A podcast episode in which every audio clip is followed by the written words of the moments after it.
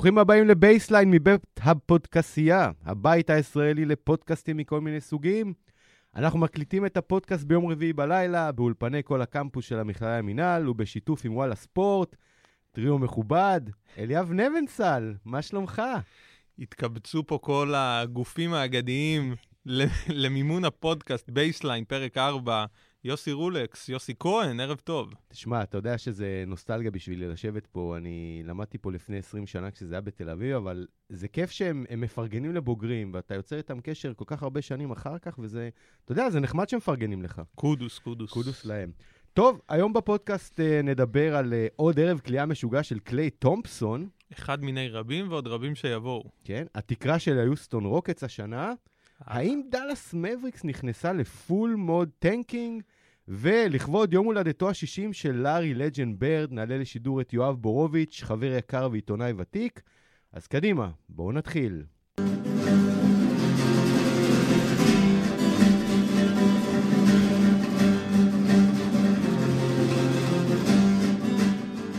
מוקדם יותר השבוע, קליי תומפסון, הגארד המופלא של גולדן סטייט ווריורס, קלה נגד אינדיאנה פייסר 60 נקודות ב-29 דקות בלבד. ושים לב לנתון הזה, אליאב, תוך שהוא נוגע בכדור בסך הכל 88 שניות בלבד. תומפסון קלה ב-21 מ-33 מהשדה, כולל 8 מ-14 מה-3. למרות זאת, את הרבע הרביעי הוא העביר על הספסל. עכשיו, אליאב, תגיד לי, סטיב קר, למרות שהקבוצה הובילה ב-20-30 הפרש, אני כבר לא מצליח לעקוב, היה צריך להשאיר אותו לספסל? חד משמעית לא. תשמע, שחקן כזה, כמה הזדמנויות בקריירה היו לו, אפילו קליי תומפסון, אתה יודע, ועוד סטטיסטיקה מדהימה אחת שראיתי בדיוק היום בבוקר, כמה כדרורים הוא כדרר במהלך כל המשחק. 11 כדרורים. הכדור נגע ברצפה 11 פעמים בלבד. זה catch and shoot כמעט, בכל נגיעה שלו בכדור, והוא עשה גם המון לייפים, צריך להגיד, הוא קלה בסך הכל 8 שלשות מתוך 21 סלי שדה, והוא עשה מלא לייפים וריברס לייפים, וזה היה פשוט מדהים לראות אותו, אבל שחקן, בוא ניקח את התסריט הכי מקובל, קובי בריינט, כן. 60 נקודות בשלושה רבעים, נשאר לשבת על הספסל ברבע הרביעי. אתה יודע, קובי בריינט בא למאמן, הוא תקשיב, אם אני לא נשאר למגרש, אתה מקבל מני איזה אחת בראש, ו... זה קובי בריינט. So he's a good guy, Clay. אוקיי, בסדר, אז הוא good guy. אבל אם אני לעולם לא אגיע לרמות האלה, ולא הגעתי לרמות האלה, אני רודף אחרי השיא. אחרי השיא של קובי, אחרי השיא של וויל צ'מברלין, אחרי השיא של מייקל ג'ורדן, אחרי כל שיא שאני יכול לרדוף אחריו, אני רודף. אגב, מייקל, אתה יודע מה השיא האישי של מייקל? 63 נגד בוסטון בפלייאוף, לא? או 67. 69 זה השיא האישי שלו במשחק, ובפלייאוף הוא אחד מהשחקנים היחידים שזה. אגב, לקלוע 60 נקודות במשחק זה לא כזה נדיר. בסך הכל בהיסטוריה יש 23 שחקנים, תכף אני אתן לי להסתכל על המספרים, אבל אני לך ידעתי קודם כל. עזוב אותי, בעידן המודרני, מי עוד קלה? אז אנחנו יכולים להגיד קובי, אנחנו זוכרים את קובי, ואנחנו זוכרים את מלו שקלה 62 נגד שרלוט. דויד רובינסון 71 נקודות. דויד רובינסון, כמובן. אבל באמת, אם אני סטיב קר, א', שסטיב קר שיחק המון שנים כדורסל וברמות הכי גבוהות. תקשיבו, פשוט ישן מריחואנה, אתה יודע, הוא ישן מריחואנה. כאב לו אגב, מריחואנה לא דופקת את השכל, ההפך הוא הנכון. אבל קליי תומפסון, אם אני הייתי קליי תומפסון, אני בתחילת הרבע הרביעי, אני עומד בעמדת החילופים. אם סטיב קר רוצה, אם הוא לא רוצה, אם זה תלוי בחוזה הבא שלי בקבוצה, אני רודף אחרי השיא. אגב, אתה יודע שוויל צ'מברלין, מתוך הרשימה של מעל 60 נקודות, מפאר איזה 72 ערבים כאלה של מעל 60. כן, שהוא הוסיף להם 40 ריבאונד בכל משחק, 35 חסימות. אז תראה, אני איתך, אני שמעתי את דוק ריברס מדבר ב-PTI אתמול, והוא אמר שהוא חד משמעית היה מוריד אותו, כי אתה יודע, יש מצב שהוא ייפצע, ואז אם הוא נפצע, מה קורה? הקשקוש הזה שלי מיפצע, שחקן יכול להיפצע תמיד. זה לא שאתה יודע, דווקא בגלל שהוא ישחק ברבע הרביעי הוא ייפצע. ואני איתך לחלוטין ששחקן עושה 60 נקודות, והוא בזון כזה, תן לו לרוץ כמה שיותר. ואם הוא היה משחק את הרבע האחרון, לפי המספרים שלו, נגיד 12 דקות, הוא קלה ב-2.07 נקודות לדקה, משהו כזה. כן, 60 נקודות ב-29 דקות. כן, קיצר, שנינו מסכימים שקליי תומפסון היה צריך להישאר על המגרש, כי אנחנו בתור אוהבים רוצים לראות את זה, ויאללה, בוא נעבור לקטע הבא.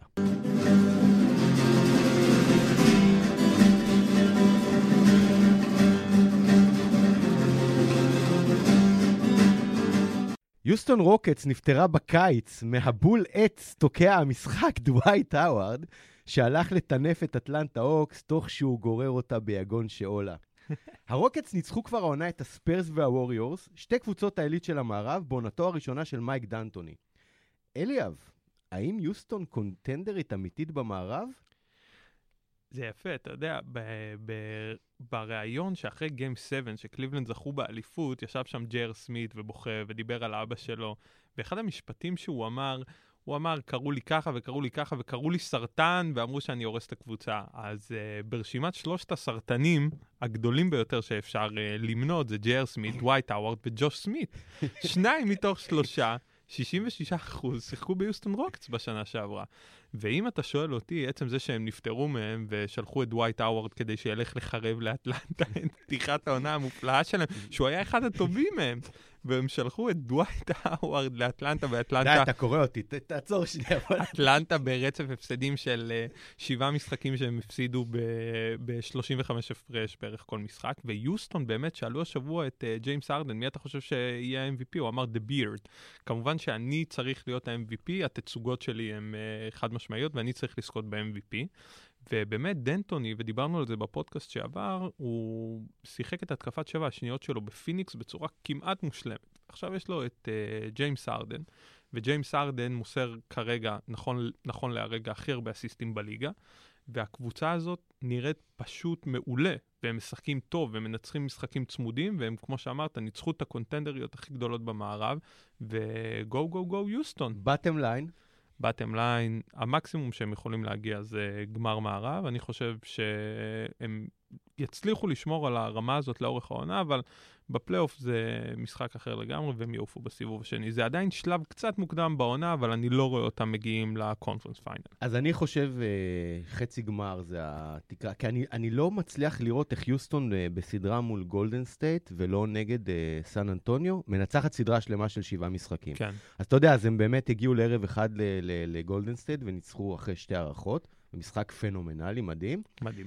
עשו בק טו בק עם סן אנטוניו, ניצחו בחוץ, הפסידו בבית. שאגב, סן אנטוניו אנחנו עם כמה? לא הפסידו עדיין בחוץ, נכון? סן אנטוניו לא הפסידו בחוץ, הם עומדים כרגע, אם אני לא טועה, ל-12-0. עכשיו, תראה, אני רוצה לדבר על ד'אנטוני. אני מאוד מאוד אהבתי את ד'אנטוני בפיניקס, דיברנו על זה, כי באמת היה לו הרכב מדהים עם שחקנים שמתאימים לשיטה שלו, ואחר כך הוא הלך לשתי קבוצות שאין שום קשר לטקטיקה ההתקפית שלו. זה היה בניו יורק ניקס, שבאמת, טוען ניקס, אתה מבין, לא היה עם מי לעשות שם את ההתקפה שהוא רוצה, ואחרי זה בלקרס, או שאני לא זוכר אם אלקרס אחרי, ובלקרס הוא בכלל התפוטר, הוא בכלל לא סיים את החוזה שלו. אף אחד לא ציפה שהוא יסיים שם את החוזה. כן, ואתה יודע, קובי, השנים האחרונות זה באמת היה קבוצה נוראית, שהיה קשה מאוד, אתה יודע, לשאר השחקנים להתמודד. אבל עכשיו הוא מגיע ליוסטון, והוא הפך את הרדן לפוינט גארד השנה, נכון? נכון. הכדור לא יוצא מהיד של הרדן. הוא וג'יאניס, יאניס אנטטוקומפו, הם שני המתמודדים היחידים על הרכז הכי טוב השנה, להוציא את ראסל ווסטברוק. ואני חושב שהליינאפ הזה, הם הביאו את ריין אנדרסון, והם הביאו את ארי גורדון, שחקנים שהם בדיוק הספוט-אפ שוטרס האלה, שהארדן יודע לעשות את 2-3 דריבלים, להביא את הדאבלטים, ולשחרר להם את הכדור. וכמובן אריזה שאנחנו... לא, טרבור אריזה, אתה יודע, זה באמת סטאד גם בפנטזי, נכון? גם בפנטזי הוא כבר בערך 5 עונות לא יורד מטופ 30, והוא מספרים יציבים לאורך זמן, לא יורד... אבל לא נילון, אין סיכוי להביא את... אבל אתה יודע, יוסטון גונה יוסטון, אתה יודע, השבוע ברוקלין, אחת מהקבוצות המפוארות בליגה, הציעו $37 מיליון ל4 שנים לדונטס מוטיג'ונס, שמי יודע להגיד את השם שלו בכלול. דונטס מוטיג'ונס. בדיוק. הייתי בליטא, אתה יודע, בגלל זה, אני יודע את זה. אתה ליטאי בכלל, אתה בשרס. בכל מקרה... הציעו לו $37 מיליון ל4 שנים, וליוסטון הייתה את האופציה להשוות את ההצעה.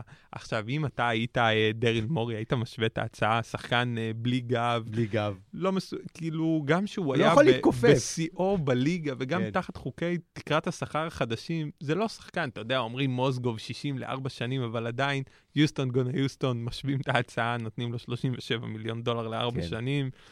הוא את הכסף סופר, סגרנו חצי גמר מערב, תקרה של יוסטון השנה, חצי גמר מערב, יגיעו לשם. סבבה, בוא נשים על זה כסף, נראה לי ש... יאללה. טוב, בוא נעבור לחלק הבא.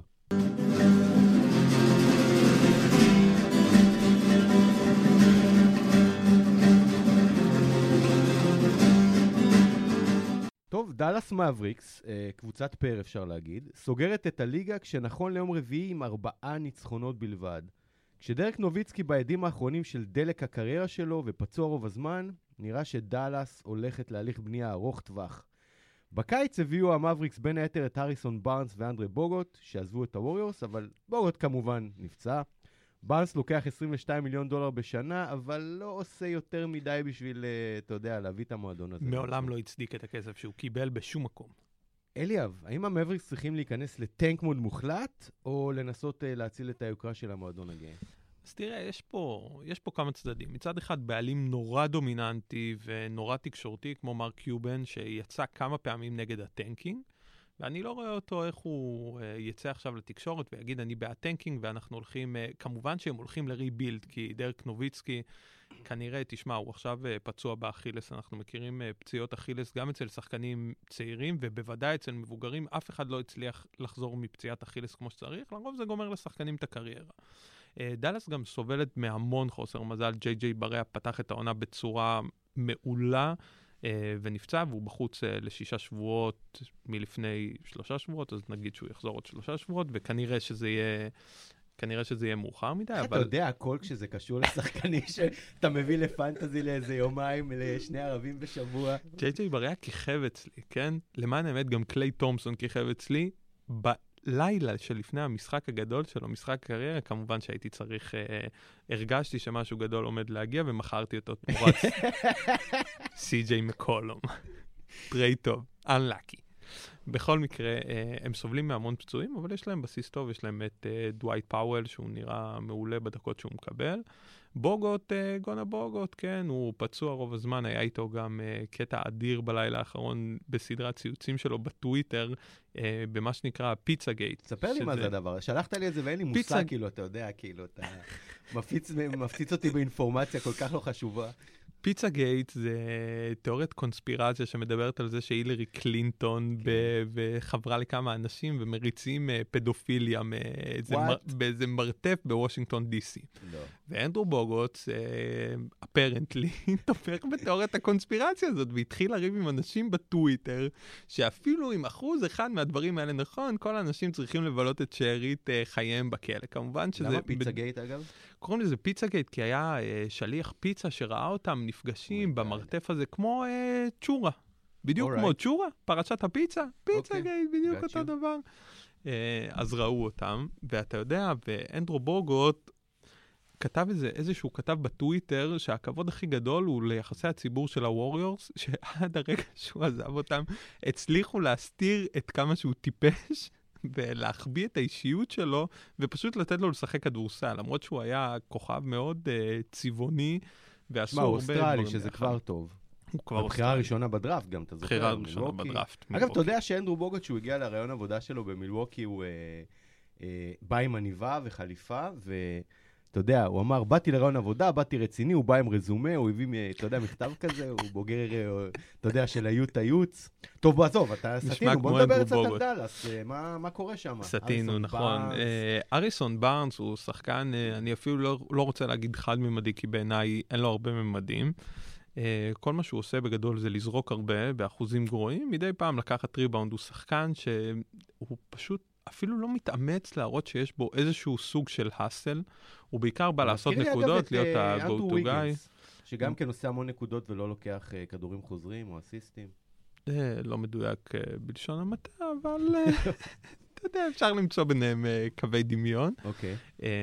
דרון וויליאמס חזר לאחרונה מפציעה, נתן דווקא שורות סטטיסטיות די מרשימות עם בערך 50 אסיסטים בשלושת המשחקים האחרונים, אבל דאלאס את העונה הזאת כבר לא תסיים בפלייאוף, זה בטוח, ותסיים אותו עם כרטיס ללוטריה. השאלה עד כמה הם הולכים לזה, והאם הם כבר בשלב כזה של העונה יכולים להכריז מראש, אנחנו הולכים לריבילד, הולכים לא להפסיד את העונה הזאת כמה שיותר, זאת אומרת לא לעשות את זה בכוונה, אבל לא הולכים להתאמץ בצורה שהיא תנסה לקדם אותם במעלה ההגרלה, אלא הם באמת יעדיפו לסיים את העונה במקום האחרון. אבל קובן אמר שהם לא הולכים, שהם לא עושים טנקינג, אז מה, איך זה מתיישב עם מה שאתה אומר? זאת אומרת, הוא אמר, לא מעניין שהוא אמר. אנשים אומרים הרבה דברים, כן?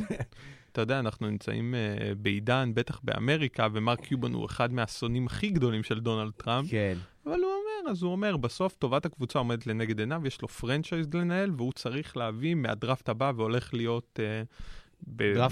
בדיוק נפתחת עונת המכללות בכדורסל, והולכת להיות באמת עונה שאפשר להביא ממנה הרבה כוכבים. בוא נדבר שנייה, אם אנחנו כבר מדברים על דאלאס, אני רוצה לשאול אותך, איפה אתה שם את דרק נוביצקי ברשימת הגדולים בהיסטוריה? האירופאי הכי גדול בכל הזמנים.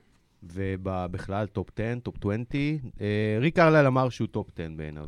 אני לא חושב שהוא טופ 10, אבל אם אתה, עוד פעם, אתה צריך, כמו בכנסת, לתת שריונים לשחקנים, או שחקן האירופאי הגדול בכל הזמנים. זהו. לא טופ 20, טופ 20 אפשר לדבר על זה?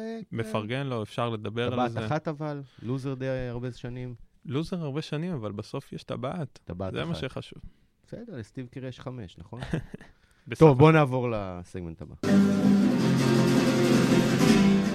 אוקיי, האגדה הלבנה מאינדיאנה סטייט, לארי בירד, חוגג השבוע יום הולדת 60.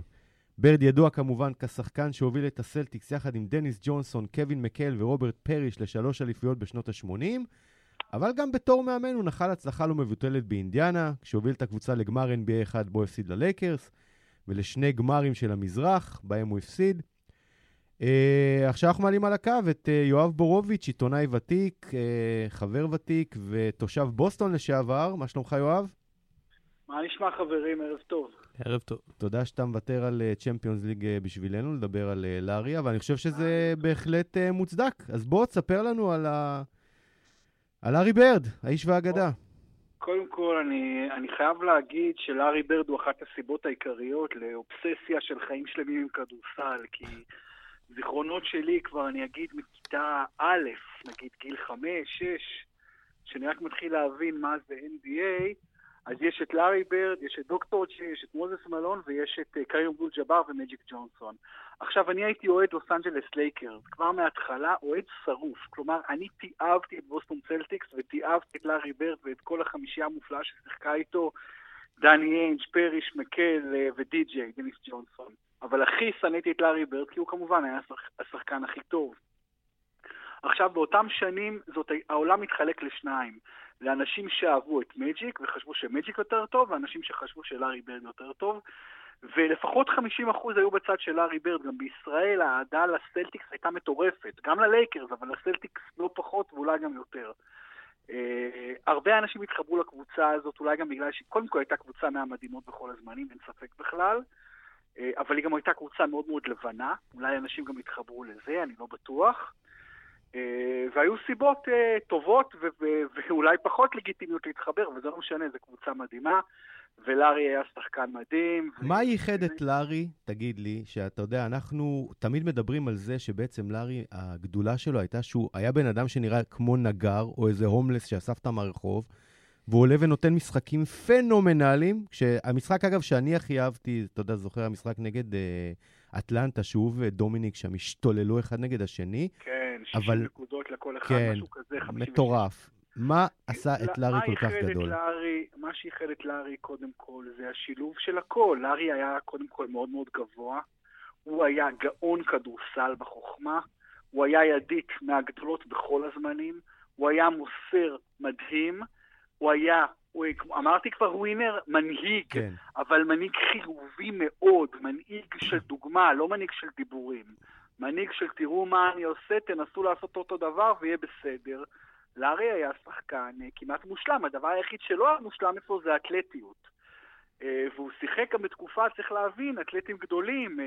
מג'יק היה אתלט גדול, דוקטור ג'י היה אתלט עוד יותר גדול, מאוחר יותר מייקל ג'ורדן כמובן, שיחק בתקופה, אפילו איזיה תומאס היה אתלט גדול, שיחק בתקופה של אתלטים גדולים, היה לו את הממדים הפיזיים המאוד מאוד מאוד טובים, אבל הוא לא היה אתלט. ובאמת בתקופה הזו של שנות ה-80 שה-NBA הפך להיות לאולטרה פופולרי ואהוב, לארי בירד ומג'יק ג'ונסון זה השתי סיבות הכי הכי משמעותיות עוד לפני מייקל ג'ורדן. הם שמו את הליגה הזו לגמרי על המפה, ומייקל ג'ורדן לקח אותה לגבהים יותר משמעותיים, אבל זה לא משנה, כי גם בלי מייקל ג'ורדן, מה שמג'יק וקרים ולארי עשו בשנות ה-80 המוקדמות, ואולי איזיה, זה כבר הספיק כדי להפוך את ה-NBA לליגה מאוד מאוד פופולרית ואהובה, אחרי שנים רבות ומשמעותיות של תדמית נוראית והפסדים כלכליים לקבוצות, ועידן הקוקאין, ורייטינג נמוך. לני ביאס. ולני בייס, לני בייס אמורה להיות היורש של לארי. לני בייס אמור להיות היורש, והוא מיד מת בגלל אוברדוס. אני לא יכול להבין איך... התחילה קללה של בוסטון שעד היום בוסטון יצא ממנה, יש תיאוריה כזאת. אבל בדיוק כתבתי עכשיו, אם מתחברים, בדיוק כתבתי עכשיו בפייס איזה סטטוס, שאמרתי, אף אחד לא יגיד לכם את זה, בטח לא ביום שלארי הענק, לארי לג'נד חוגג 60, אבל אני בכל זאת אגיד, בעיר בוסטון, לארי בירד, הוא הספורטאי החמישי בטבעו בכל הזמנים. בסך הכל החמישי, אני מדבר פה על עיר אחת ולא עיר הכי גדולה באמריקה. אני רציתי לשאול אותך. אני רק אגיד את השמות של הספורטאים היותר גדולים בבוסטון. טום בריידי. טד וויליאמס מהרד סוקס, בובי יור מהברוינס באוקי, טום בריידי מהפטריוטס, וביל ראסל מהסלטיקס. מה עם דויד אורטיז? איפה דויד אורטיז? דויד אורטיז, אמרתי, חשבתי על דויד אורטיז, קשה להגיד שדויד אורטיז גדול מלארי בירד באופן בלתי מוטל בספק. כל בארבעה שאמרתי, אין ספק לגבי זה. כל אחד מהם יותר גדול כספורטאי מלארי לג'נד. אבל לא לעומת האוהד הממוצע שתשאל ברחוב, אני רציתי לשאול אותך את השאלה. אז זהו, אני רוצה להתחבר לזה, יוסי, ואני חושב שמעבר לזה שהוא היה כדורסלן ענק, לארי בירד בשביל אמריקה הלבנה, הוא היה איזשהו סמל, ויש סיפור שאיזשהו חבר שלח לי השבוע בוואטסאפ, בכל חגיגות הלרי, והוא, הסיפור הכי גדול הלרי זה איך הוא בעצם נפצע, ובקיץ של 1985 לארי בירד קיבל פציעה בגב, while shoveling crush rock to create a driveway at his mother's house. הוא שחקן כדורסל, היום מי יכול בכלל לחשוב על דבר כזה? הוא קיבל פציעת גב מלערום סלעים לייצר driveway לבית של אימא שלו, וזה מה שגרם לזה שהוא בסוף 3 שנים אחרי פרש. זה... חשוב להבין לגבי דברים מבחינת הבן אדם, קודם כל הכינוי שלו זה The Hick from French Lick. הוא מגיע באמת ממקום שהוא התחתית של הסוציו-אקונומי של אינדיאנה, באמת חור תחת מה שנקרא. אבא שלו התאבד בנערותו, אמא שלו הייתה אישה קשת יום כל חייה, הוא היה לא הסתדר עם בובי נייט באינדיאנה, וממש היה בובי נייט רדה בו והוא עזב, הוא היה חוויה טרגית. והבן שלו לפני כמה שנים, גם כן, הבן שלו, אני חושב באוניברסיטת אינדיאנה, הסתבך באיזה מקרה קשה מאוד של סמים ואלימות. לא זוכר בדיוק את המקרה, אבל הסתבכות קשה ביותר של הבן של לארי בירד. אבל לארי לא היה באינדיאנה סטייט, סלח לי על ה... באינדיאנה סטייט, אבל הבן שלו הלך לאינדיאנה. כן, אני לא טועה. כן, לארי כמובן זה אינדיאנה סטייט, שהיא מכללה שאף אחד לא שמע עליה לפניו ואחריו. נכון. עכשיו עוד משהו שתדעו על לארי בירד, סיפור אישי, לפני 11-12 שנים, בזמן שאני מסקרת בקלטיב כדורסל, הוא הגיע לכאן לעשות סקאוטינג על שרס. בתור התפקיד שלו, שיש לו עד עכשיו, התפקיד של הבוס המקצועי של אינדיאנה. הוא בא לראות פה את שרס, אני מדבר על שנת 2003 או 4 או 5, בין 3 ל-5, בשנתיים ששרס היה פה, בשנה האחרונה למעשה, 4-5. אז אני רואה פתאום את לארי בירד יושב שם ביד אליהו, ואני בא לפטפט איתו קצת, להבין מה הוא עושה, והבן אדם גם אומר, ובאו אליו אנשים. ואז אחד האנשים שבאו אליו היה בחור נכה שעבד עם אבא שלי הרבה שנים, אני מכיר אותו באופן אישי, והוא מגיע שם, יודעים, שם יש את הנכים שיושבים במכבי על הפרקט כן. שם, והוא עוד מכביסט כזה וזה, ואז הוא רואה את לארי בירד, והוא מגיע אליו עם הכיסא גלגלים, והוא אומר ללארי בירד, הוא אומר לו, לארי, אתה האליל שלי כל חיי, ואני בבקשה מבקש ממך לקחת אותך מחר לארוחת צהריים. אז לארי בירד אומר לו, אני אהיה במלון ככה וככה, אם אתה רוצה תאסוף אותי. בא הבחור עם הרכב נכה שלו לבד, לקח את לארי בירד למסעדה ביפו, הם ישבו איזה 2-3 ביחד, בלי תקשורת, בלי כלום, פשוט אוהד נחמת תל אביב שבא ללארי בירד ומקבל את הזמן שלו. הסיפור הכי טוב ששמעתי בחיים. זה מראה מי זה לארי בירד. יואב, שאלה אחרונה. שלמרות גדולתו, האגו שלו כל כך במקום, כל כך לא... אין אגו. בחור מדהים. עוד משפט מאוד יפה של לארי בירד, שבזמנו בוסטון סלטיקס בשנות ה-90, שכל כך התקשתה והייתה קבוצה גרועה שבגרועות. לארי בירד היה לו איזה משרה כיועץ לבעלים. ואז בא הבעלים, אנחנו יודעים הרי, יוסי סטיינת, בסוף הוא אימן באינדיאנה ואימן מעולה, מעולה, 3 שנים מעולות, אבל כמה שנים לפני כן בא הבעלים, ואומר לו, לארי, תגיד, אתה מוכן בבקשה לאמן את הקבוצה הזאת? ולארי ברד אמר לו, תקשיב, אתה רואה פה למעלה, יש את הגופייה שלי, במקום שהגופייה שלי תלויה כשחקן, אני בחיים לא יחזור כמאמן. איזה יואב בורוביץ'. יואב, שאלה האחרונה, לארי ברד ברשימת השחקנים הגדולים של כל הזמנים, איפה אתה ממקם אותו? תראו, אני חושב שהוא כסמול פורוורד, הוא השני בטבעו, השני או השלישי בטבעו בכל הזמנים אחרי לברון, הוא 2, אולי דוקטור ג'יי 3, יש שהתווכחו, הם לגיטימי להתווכח על מי יותר גדול ממי, רוב האנשים יגידו לארי ברד, הוא איפשהו, אני עכשיו אחשוב, הוא איפשהו בתחתית הטופ 10 של כל הזמנים, אני חושב. ואם נוסיף עוד מילה אחת, לארי ברד הוא שחקן הפנטזי הגדול בכל הזמנים, ב9 קטגוריות, נתן את העונה הכי טובה בהיסטוריה בשנת 86. יואב בורוביץ', תודה רבה שהצטרפת אלינו. תודה רבה, תודה רבה. טוב, ועכשיו הכנתי לך סגמנט שאני יודע שאתה תאהב. אני קורא לו Are You Dead Yet? וזה בעצם, אנחנו נלך לדבר על כמה שחקנים שלפני שנים ספורות בלבד עוד כיכבו עם שורות סטטיסטיקה מרשימות בקבוצות שלהם, וגם אם לא היו כוכבים, הם היו נדבכים משמעותיים מאוד בקבוצות שלהם. אז השחקן המת הראשון שהבאתי לך היום, קוראים לו טי לוסון. על סף מוות. על סף מוות, הוא כן ממש. שוחק drawing dead מה שנקרא. עכשיו תקשיב, טי לוסון, כשהוא שחק בדנבר, רכז פותח, לפני שהוא שתה את עצמו למוות ועצרו אותו 3 פעמים, אתה יודע, נוהג בשיקום. איך בן אדם כזה לא יושב בכלא? אבל שנייה, נגיע לשם. אמריקה. היה עולה $9,000 משכורת יומית בדראפט קינגס, כן?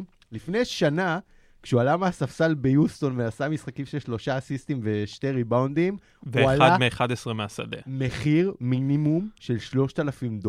ואם, אתה יודע, זה המדד הכי גדול מבחינתי לנפילה מ... אתה יודע, איגרא רמא לבירה מקטה. מה קרה לטי לוסון? היום, שנייה, השנה, התחיל את העונה בסקרמנטו, רכז פותח, והיום הוא כבר עולה מהספסל, מחליף את דארן קוליסון. דארן קוליסון, שמלכתחילה היה צריך להיות הרכז הפותח, מסכים. אבל טי לוסון זה באמת סיפור שהוא unfortunate, אבל זה הרבה באשמתו של השחקן. עוד פעם, אתה רואה שחקנים כאלה שהם היו head case מההתחלה, וגם שהוא היה בדנבר, בעיות בלי סוף, וזה רק, הוא נתפס רק 3 פעמים. זה בן אדם שיש לו בעיית אלכוהול, ככל הנראה גם בעיית מריחואנה, שמדברים עליה בליגה. עוד פעם, אני לא חושב שזה בעיה בכלל באופן כללי, אבל הליגה כמובן רואה את זה כבעיה, למרות שלאחרונה התחילו דיונים בנושא. אבל טי לוסון באמת, בימים שלו בדנבר, היה שחקן שהוא נורא קרוב למה שאיזיה תומאס מבוסטון היום, רכז גארד מאוד מהיר באופן יחסית נמוך ולא הכי פיזי שאתה מצפה מרכזים כיום, שגם מהרכזים אתה מצפה להיות נורא פיזיים, ושחקן של הוביל את טבלת האסיסטים באסיסטים למשחק באופן די גדול מהעונה השנייה שלו בדנבר, ובאמת והתרסק, ועכשיו הוא מרוסק, וכל הזדמנות שנותנים לו, הוא דואג להראות כמה זה לא היה נכון לבחור בו. באמת, אני לא חושב שהעונה, הוא נתן משחק אחד טוב. לא, אני חושב שהיה לו... משחק טוב. היו לו אולי 2 משחקים טובים. תראה, אבל אתה זוכר שטי לוסון הגיע השנה במקום רג'ון רונדו, שגם רג'ון רונדו שנה שעברה לא ממש הסתדר בסקרמנטו, והשנה הוא מגבל את ההזדמנות. יכול להיות שהקבוצות עצמם פשוט גורמרות השחקנים לשחק בדנבר. דיברנו על דנבר, ששנים זה בית קברות כבר. בית קברות. ואגב, דנבר, אתה יודע, הייתי שם השנה, אתה הולך במדרחוב, זה המקום היחיד שבו באמת אתה רואה הומלסים מתגלגלים במדרחוב הראשי של העיר. אני לא רואה את זה באף עיר גדולה. אז יכול להיות שאתה יודע, טי לוסון... בדאונטאון אליי אתה רואה את זה שם מתחת לקשרים, אבל זה משהו אחר. אבל איכשהו אני גם מקבל את התחושה שסקרמנט אוספת אליה את כל ההדקייסים, אתה יודע, מאט בארנס עצרו אותו, חנק אישה במועדון לילה בניו יורק.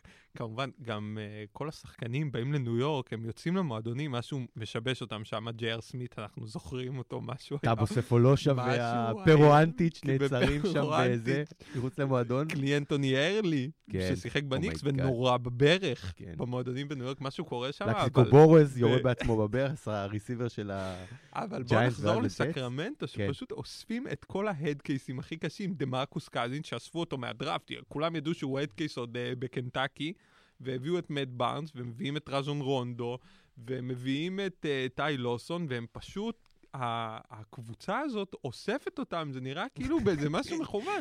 עכשיו, הם לא הבינו שהמטרה בליגה כנראה זה לאסוף ניצחונות, והם אוספים. עכשיו, אתה אומר, אוקיי, לקחת הדקייס אחד, לא הצלחת, אם היית מצליח לקחת איזה הדקייס, לקחת אותו בתור איזה פרוספקט, בואו נתראו, הצלחתי לתקן אותו. השחקנים האלה רק נהיים יותר גרועים, יותר פרועים, עושים יותר בלגנים, ואתה, וזה, אמרת, ועומרי כספי שם בין כולם. ועומרי כספי שם, אתה יודע, כאילו בצחוקיה, אבל הוא מת לעוף משם. בוא נעבור לשחקן הבא. דיברנו עליו כמה פעמים, אהבתי אותו, אהבת נפש בשיקגו, ג'ואקים נועה, השחקן שאין לו מושג איך שמים כדור בסל, הוא לא יודע לזרוק, אין לו יסודות. אבל הכל, 15 אסיסטים, 17 ריבאונד, 5 חטיפות, 4 חסימות, 4 נקודות ב-2 מ-9 מהשדה, אבל היה נותן את המספרים, היה עולה. אמיתי, היה לו את הפציעות, אבל הוא בא השנה עם דרק רוז לניו יורק. עוד שחקן, אחד הבריאים, צמד הבריאים, ביחד, וביחד עם ברנדון ג'נינגס. אתה משתדל לזרות לי מלח בכל סגמנט, אתה עובר נושא, חייב להזכיר את הניקס, כי אחרת בשביל מה אנחנו פה. זה קבוצה שהיא תמיד, אתה יודע, תחת זכוכית, דבר איתי על ג'ואקים נועה. תמיד זה ככה. ג'ואקים נועה גם נתן עונות מדהימות בשיקגו, ואתה רואה אותו גם השנה, והדבר שתמיד היה הכי מזוהה עם ג'ואקים נועה, זה ההסל והפשן והמלחמה הזאת על כל כדור, ואתה רואה שגם ג'ואקים נועה כבר השנה, דבר ראשון, אין לו כוח יותר. אין לו כוח, הוא עומד ומסתובב על המגרש, ואני אישית מקבל את התחושה שבכלל לא בא לו לשחק כדורסל. וגם כשבא לו לשחק כדורסל, הוא רואה את ברנדון ג'נינגס מכדרר 20 שניות, עולה לשלשה שכולם מפוזרים על הקשת והם מקבלים פאסט ברייק, ואתה יודע, אין לו, הוא לא רוצה להיות בניו יורק, למרות שכולם רוצים להיות בניו יורק, וכמו שאמרת, זה תחת זכוכית מגדלת, אבל חסר עניין, מסתובב על המגרש, חסר עניין, אז אתה אומר, זהו, זה השנה האחרונה שדלס יפסינו ג'ואקים נועה? אני לא יודע אם זה השנה האחרונה שלו, אבל הוא צריך לעבור לקבוצה לדעתי שהיא הרבה יותר תחרותית, בשביל שיהיה לו הרבה יותר חשק בכלל לשחק, וגם לשכוח מהפציעות שלו. טוב, בוא נדבר על ג'ף גרין. אחד משלושת השחקנים היחידים שעדיין זכו ללבוש את המדים של הסופרסוניקס בסיאטל, בעזרת השם שיחזרו לשם. ראסל ווילסון הרי רוצה להקים קבוצת משקיעים שיבנו ארנה חדשה לקבוצת הוקי וקבוצת NBA שיעברו לשם. I love סיאטל. I gotta tell you, אחת הערים שבאמת הכי אהבתי באמריקה, שנייה רק אחרי ניו יורק. אתה יודע, גם בוסטון אני אוהב, אבל סיאטל באמת עיר מדהימה. סך הכל 300 ימי גשם בשנה. מה יש בזה? לא, אבל עזוב את הגשם, כיף שמה. ואוניברסיטי וושינגטון השנה מגיעים סוף סוף לפלייאוף מכללות. עזוב, בוא נחזור.